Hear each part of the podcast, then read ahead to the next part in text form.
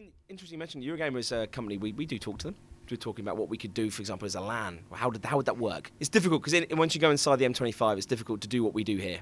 Because where does everyone stay? Uh, how do they get their PCs to the event? Public transport with your PC and monitor or console, is not going to work. 24 hour access, it's kind of become the norm for these events as well, and that's just a, night, a nightmare to do in London. They're definitely, they've definitely done a lot of good for the, for the awareness of the games industry. And we, we lost our trade show many years ago.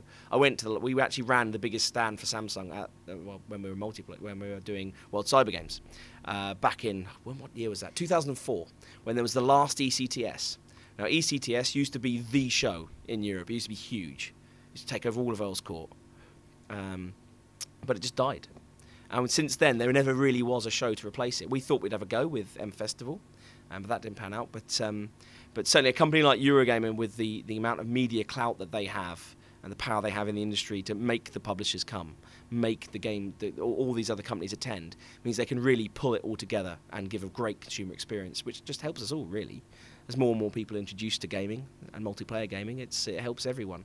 Um, Game Fest was interesting. Um, I don't know if this one's going to happen this year with what's happened with Game on the high street, but uh, but we, we, we need more events. I mean, the UK is 60 million people, and we, had like one or two events, um, and then we had none for years. It was like seriously.